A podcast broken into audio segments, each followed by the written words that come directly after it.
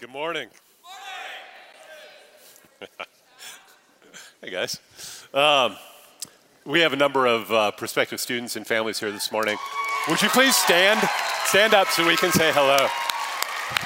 Come on. There it is. All right.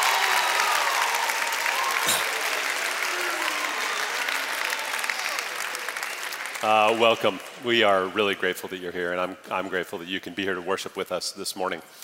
Um, so, there are a couple of themes in Scripture, and every time they come up, um, there are themes that I find myself sort of always deeply longing for. Um, when Paul talks about having a clear conscience in Christ, it's one of those things that, that, that deep kind of soul longing, like the desire for that clear conscience in Christ.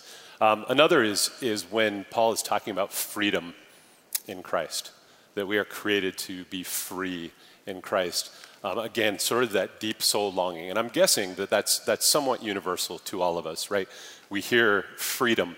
And even if we don't have like a particular specific definition for it, our hearts still long for it because we all have things that we want to be free from.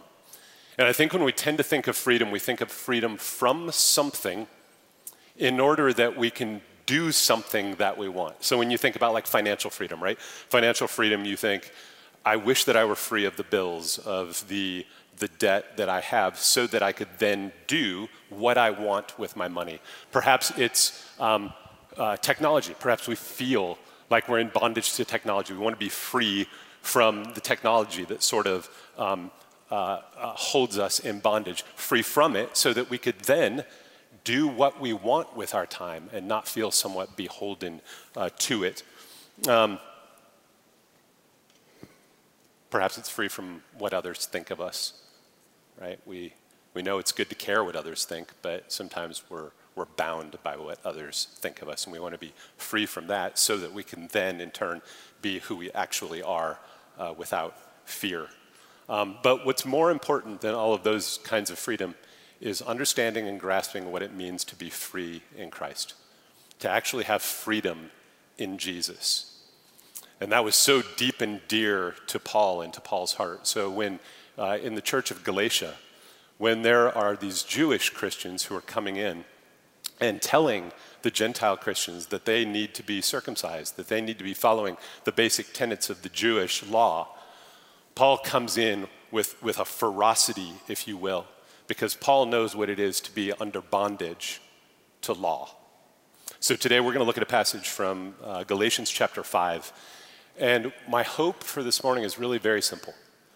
I hope that you come away with a deeper understanding of what freedom in Christ is, that you have a deeper understanding of the fruits of the Spirit, and that the understanding of those two things will make you love Jesus even more. So let's pray and ask God to bless our time together. Father, um, thank you that you are so good and so gracious and so kind to us. Thank you for your steadfast love. Thank you for the forgiveness of sin. And thank you, Lord, that you reveal yourself to us in your holy scriptures. Will you please, Lord, um, by the power of your Spirit, be with us this morning? Will you give us tender hearts, uh, tender ears, that we might hear the words that you have for us? Lord, be with us, we ask, in the powerful name of Jesus. Amen. So we're going to start in Galatians chapter 5, verse 13. And the context, like I said, is, is Paul addressing this idea of Jewish Christians who are telling Gentile Christians that they need to be circumcised, that they need to be watching dietary laws in order to truly be a Christian. And Paul says, You, my brothers and sisters, and, and instead of reading the whole thing, we're going to un- let it unfold for itself as we move. Okay? So he starts and he says, You, my brothers and sisters, were called to be free. Now, hear that. Let that just kind of ring for a moment in your ear. You are called to freedom in Christ. He's saying you are free. You are free from bondage to sin and to self and to death. You are saved. You are saved by grace alone. You are saved by faith alone through Christ alone. And anything at all that gets added onto that, anything else is a curse that's being added onto you. And Paul says, and I know what that curse is, and I know what that curse is like. I know what it is to labor under a curse of the law that you can never perfectly fulfill. But that's not you. You're called to freedom in Christ. You are free from sin and guilt and death, and you are free from the law. And it makes me think of Martin Luther, right? So, Luther, who couldn't confess enough, he drove his superiors crazy. He couldn't confess his sin enough over and over and over. And he recognized deeper and deeper and deeper sin. And then he'd go and do penance, and he realized there weren't enough stairs for him to clean and scrub with a toothbrush. And then you are saved by faith alone and go in his whole world. You're free in Christ. And that's where Paul starts. You, my brothers and sisters, were called to be free. Now, what do you do with your freedom? Do not use your freedom to indulge the flesh. So I call this kind of the, if you will, and it's lame, but indulge me, um, the Augustus Gloop phenomena, right? So what happens in Willy Wonka when, when the, the children get into the actual chocolate room? Do you remember this? And of course, we're referencing the original with Gene Wilder, 1971. Fantastic film, great year. Um, but they, they get there, and, and Willy Wonka opens the door and they see the majesty of it, right? And he tells them they can eat. And Augustus Gloop, overwhelmed by the desires and passions of his flesh, tears off and he ends up down at the chocolate river and he's leaned over in his little german short suit with his tie and knee socks and he's just scooping the chocolate into his mouth and willy wonka's like no stop wait wait and he just keeps going he falls over of course and goes up the, the tube um, but Paul's saying, You're free, but don't squander it. Do not use your freedom to indulge your flesh. Paul is concerned about indulging the flesh. And we want to be clear about what Paul is talking about here. In a moment, Paul's going to bring in this, this idea of flesh and spirit, right? We're not talking like a dualism. Flesh, flesh is bad, spirit is good. Instead, when Paul is talking about flesh here, he's talking about the man the woman apart from Jesus Christ and the power of the Spirit. It's the desires of the whole person without Christ and without being guided by Christ. Okay, so it's not the physical flesh over against the spiritual. It's the flesh is us in our desires when our desires are not guided and directed by the Spirit of God. So Paul says, do not use your freedom to indulge the flesh. The flesh is that desire that we have, not guided by Jesus. Instead, here's what you were to do rather, serve one another humbly in love. For the entire law is fulfilled in keeping this one command love your neighbor as yourself. Okay, what do you do with your freedom? What are you created to do? Paul says, use it to serve use it to care for others. You are free from bondage to self. And when you're free from bondage to self, now serve others. See them. You've been given a new heart, and now you have new eyes. See them and their needs. Care for them in love and in humility. Because the reality is, when you are in bondage to self, you are the only most important thing. When you are in bondage to self, your eyes are always turned inward. Paul says, You have a new heart, you have new eyes. You now have the ability to actually see others and to love them with the love of Christ.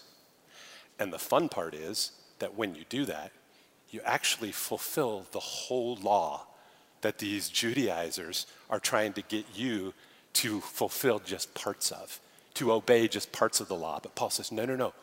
If you love others with the love of Christ, you'll actually be fulfilling the whole law. And it's so beautiful and it's so simple, right? Listen to this. They're telling you you have to follow the law in order to be a faithful Christian. Listen, you're free in Christ. You're truly free. Now, don't use your freedom to be selfish and indulge yourself to indulge your own uh, selfish desires. Instead, serve one another in humility with love, and that actually fulfills the whole law that they're trying to get you to be obedient to small parts of. And then he drops this piece in at the end and no, the reality is you will destroy one another in the church if you're not loving one another. So, with that said, I say, walk by the Spirit, and you will not gratify the desires of the flesh. For the flesh desires what is contrary to the Spirit, and the Spirit what is contrary to the flesh. They're in conflict with each other so that you are not to do whatever you want. Okay, so walk by the Spirit.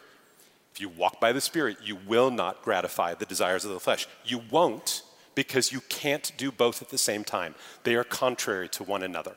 So think of it like this think of it like two paths that you have the choice and ability to walk down either. One path is a path completely surrounded by mirrors. And when you walk this path, the reflection, all you see is yourself. So you walk and you're unable, incapable to see others because your eyes are turned inward on self. That's bondage to self. But then there's another path. There's a path of, of light that you're able to walk and you have eyes to see, and it's populated with others. And you're able to see their needs. You're able to see how you can reach out and care for and love them. So Paul says, Walk by the Spirit, and you will not gratify the desires of the flesh. It is impossible to walk both paths at the same time. You can't be walking down a path full of mirrors where all you can see is yourself and be loving people. And the beauty is when you're walking a path where all you see is out and others, and you can serve and love others, beauty is your eyes won't turn in on self. It is not how it works. Flesh desires what is contrary to the spirit, and spirit what is contrary to the flesh. And remember, we're not talking dualism here. We're talking the spirit being governed by the spirit of God versus not being governed by the spirit of God. And this is what goes on in every Christian believer. We are indwelt by the spirit, we are made new creations in Christ, but we still do battle with the corrupt man flesh. And isn't this, isn't this the great mystery? Right? How do I have a new heart? How do I have a new heart and still desire sin? How is that possible? I have a friend, a mentor, who talks about it like this. He says, Look, when the Spirit of God indwells you, He gives you a new heart. He removes your heart of stone and gives you a heart of flesh. And if you take that heart of flesh and send it out into battle against sin and temptation by itself, it will lose every single time. But when your heart is aligned with Jesus Christ and with the power of the Spirit, it can be victorious every single time. It seems wrong, but that's reality and it's beautiful. It's only when our new heart is aligned with the Son of God and the Spirit that it can prevail. That's freedom. Now, we may still ask, what does Paul mean when he says actually walking in the Spirit, walking by the Spirit? And he tells us. He does it with an illustration that we usually don't think of in the context of this passage. We don't think of it in the context of serving we usually pull the fruits of the Spirit out and say, here's what it looks like to be a Christian in your life, right? But given the context of what's happening here, the flesh and the spirit, Paul says the acts of the flesh are obvious sexual immorality, impurity, and debauchery, idolatry and witchcraft, hatred, discord, jealousy, fits of rage, selfish ambition, dissensions, factions, and envy, drunkenness and orgies, and the like. I warn you, as I did before, that those who live like this will not inherit the kingdom of God. These are the acts, these are the desires of our heart when we are not governed by Jesus Christ. And if you look at them, there's a thread that weaves them all together, right? They are all good things that get turned and twisted inwardly, right? So look at this. A good thing, sexuality, becomes sexual immorality, impurity, and debauchery. Worship becomes idolatry and witchcraft. Good, godly emotions become hatred, discord, jealousy, fits of rage, ambition, dissensions, factions, envy. Communal gathering which is what we need and reflects the triune God, becomes drunkenness, orgies, and the like. That is not how people who inherit the kingdom of God live. But the fruit of the Spirit is this love, joy, you could probably all do it with me love, joy, peace, patience, kindness, goodness, faithfulness, gentleness, and self control. Against such things there is no law. These are good, aimed outward in service and love of others. These are things that reflect the selfless love of Jesus, right? He is those things. Jesus, joyful, loving, joyful, patient, kind, good, faithful, gentle, self controlled. And I was thinking about that and I'm like, okay, is that, is that actually, am I right? Like, was Jesus joyful? Like, do you think about Jesus as being joyful? So I whipped out my concordance and did a little, little it's all over the place, right? And when Jesus prays, he prays that his joy may be ours so that our joy may be complete in him. See, self controlled? Oh gosh, yes, but so beautifully self controlled. He could have called down angels, he could have brought stones to life, but he was so fully submitted to the will of the Father. Oh, such beautiful self control. The fruits of the Spirit are Jesus, how he lived, what he imparts to us. So, the fruits of the Spirit love, joy, peace, patience, kindness, goodness, faithfulness, gentleness, and self control. Against such thing, there is no law because it is God's character. So, walking in the Spirit is very simple. Walking in the Spirit of God is loving others and reflecting the love of God to them with the fruit of the Spirit. It is the opposite of twisting good things inward and letting them become perverted and evil. The fruits of the Spirit, they don't just mark us, it's how we care for others. And then Paul says, Those who belong to Jesus Christ have been crucified, or have crucified the flesh with its passions and desires. Since we live by the Spirit, let us keep step with the Spirit. For I have been crucified with Christ, and I no longer live, but Christ lives in me and through me. I am a new creation in Christ. The old has gone and the new has come. And he's simply saying, if you claim to have new life by the Spirit, then live a life that's actually controlled by the Spirit. That is freedom. That's freedom in Christ. The ability to be free from self so that we might actually love others with the fruits of the Spirit. So, don't usually do this, but it's kind of cool the way this works out.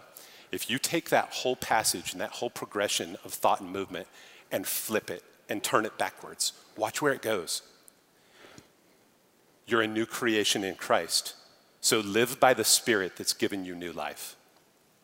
Be loving, be joyful, be peaceful, and patient, and kind, and good, and faithful, and gentle, and self controlled with others, so that you will reflect how Jesus loves people.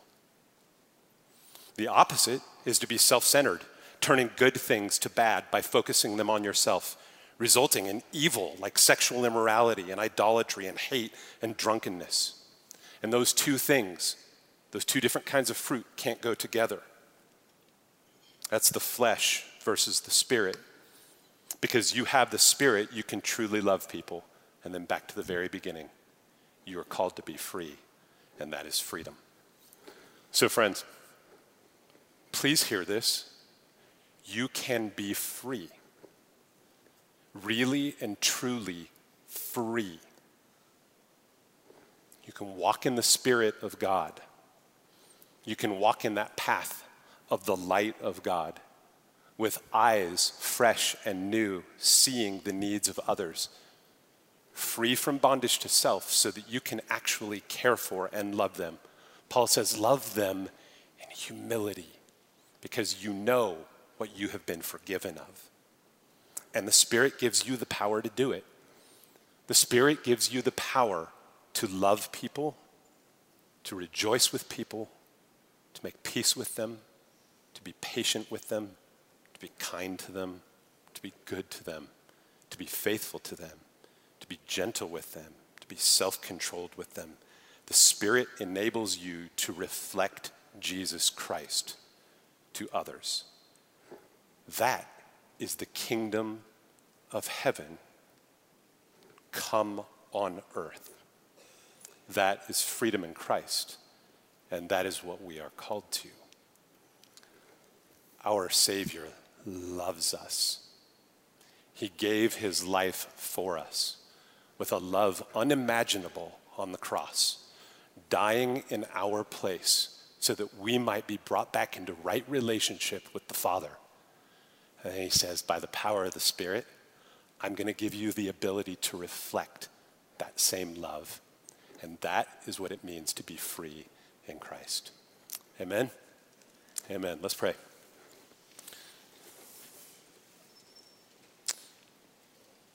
Lord Jesus, you are our great God and King, our merciful and kind Savior. Thank you for the obedience that you showed. Thank you for the love that you demonstrated. Thank you for saving us.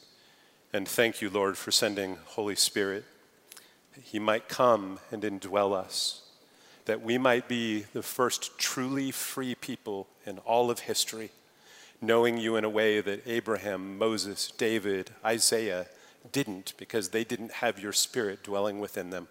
Oh, what a great and marvelous and humbling truth that is. Lord, thank you that you give us freedom Thank you that we are actually able to reflect you to others. Help us, Lord, to turn our eyes outward. Forgive us when we indulge our flesh and when we run to the flesh. But, Lord, will you, by the power of your Spirit, draw us close to you so that we might reflect you to those around us. Lord, we give you thanks and praise and all of our love in the powerful name of Jesus. Amen.